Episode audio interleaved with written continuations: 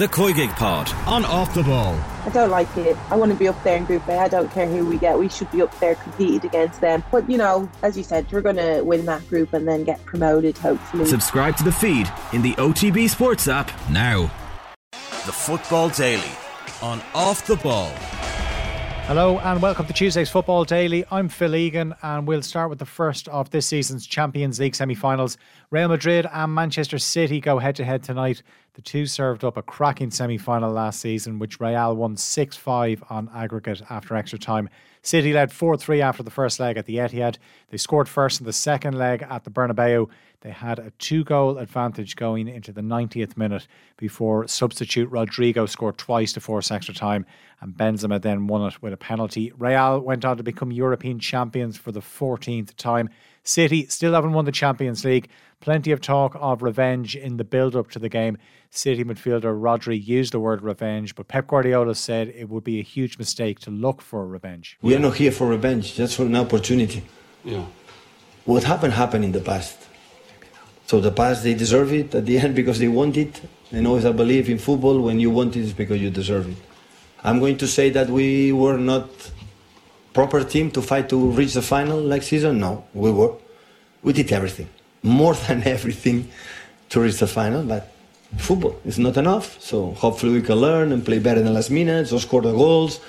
That incredible chances, or maybe Courtois don't have the big night that they had in the both games, or, or, or you know, or be better. So the lesson we can learn from last season is not here to make a revenge. You know, learn a little bit what happened to to get a good result, to perform well tomorrow, and and give the the opportunity to reach the final open uh, in Manchester. One thing City didn't have last year was the most prolific striker in the competition. Erling Haaland has scored 51 goals in all competitions this season, 12 of them in the Champions League.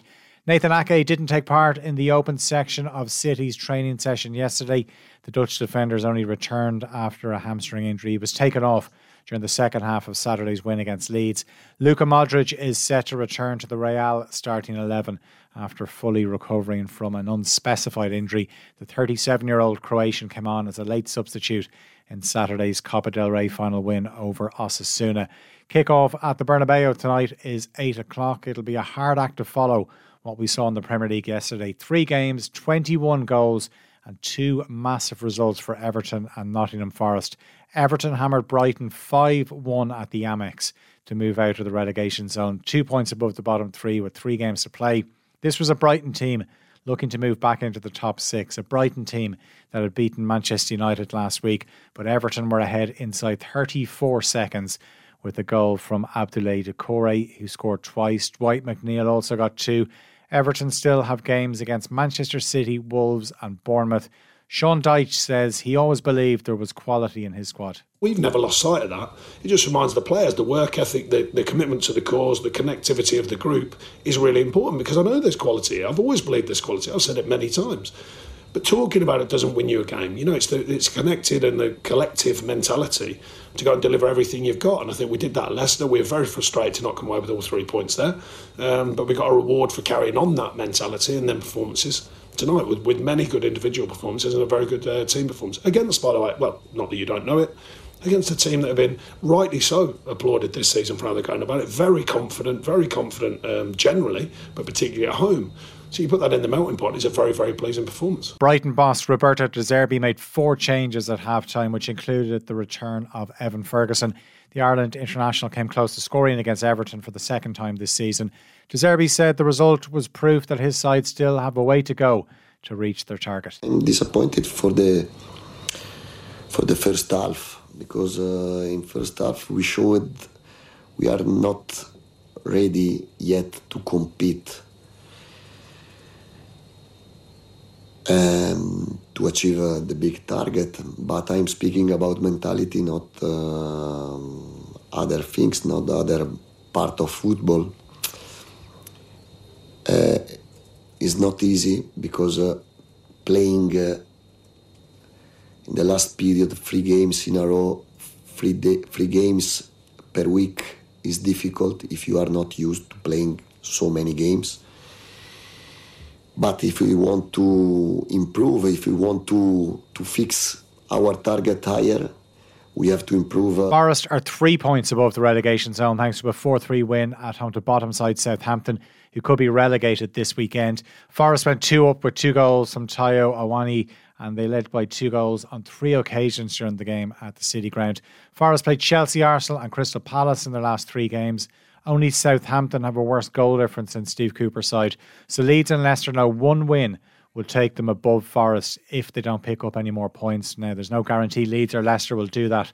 Both dropped into the bottom three yesterday. Leicester were beaten 5 3 away to Fulham. They were 4 0 down early in the second half in that game. Leicester midfielder James Maddison said after the match they weren't hungry enough, but he clarified on social media a short time after that he meant they weren't aggressive enough. It wasn't a case of them not being motivated. Leicester host Liverpool next Monday. They have a trip to Newcastle after that and then finish with a game at home to West Ham.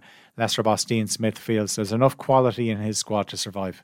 I think first off, certainly is you know uh, a step back backwards, um, but the second half was a step forwards again, and we have to make sure we put, put in a 90 minute performance next week. While that game at Craven Cottage was going on, the final day of the Championship regular season was serving up some drama. Sunderland snatched the last playoff place with a 3 0 win away to Preston after Millwall dropped out of the top six. They lost 4 3 at home to Blackburn, who had a chance of sneaking into the playoffs. Millwall were 3 1 up at half time. At that stage, Sunderland were still scoreless with Preston, but it all changed in the second half. Blackburn only missed out in the playoffs on goal difference.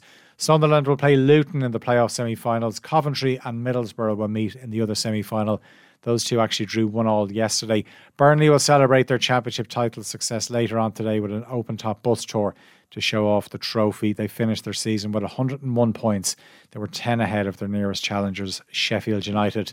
Sampdoria have been relegated from Serie A for the first time in over a decade following a 2 0 loss to Udinese. Ireland under 21 international Festy Ebosele set up the first goal for Udinese. That was his 17th appearance of the season. It's his first campaign since his summer move from Derby. Reports in France say PSG's football advisor Luis Campos has spoken to Jose Mourinho's agent about the possibility of the Roma boss taking over this summer. The Portuguese is coming to the end of his second season in Rome. It looks like Roma will come up short in their bid for a top four finish. They're five points off fourth place Inter with four games to play. Roma have gone four league games without a win. Now, Mourinho could still secure Champions League football if he was to win the Europa League. Roma are into the semi finals of that competition and play Bayer Leverkusen. Remember, the Italian side won the Conference League last season with Mourinho in charge. And speaking of Leverkusen, it's believed Xabi Alonso's side have renewed their interest in Arsenal midfielder Granit Xhaka after failing to sign him last summer. That's it for today's Football Daily. As always, you can subscribe to the OTB Football podcast feed to hear the best football analysis, interviews, and stories from off the ball. The Football Daily on Off the Ball.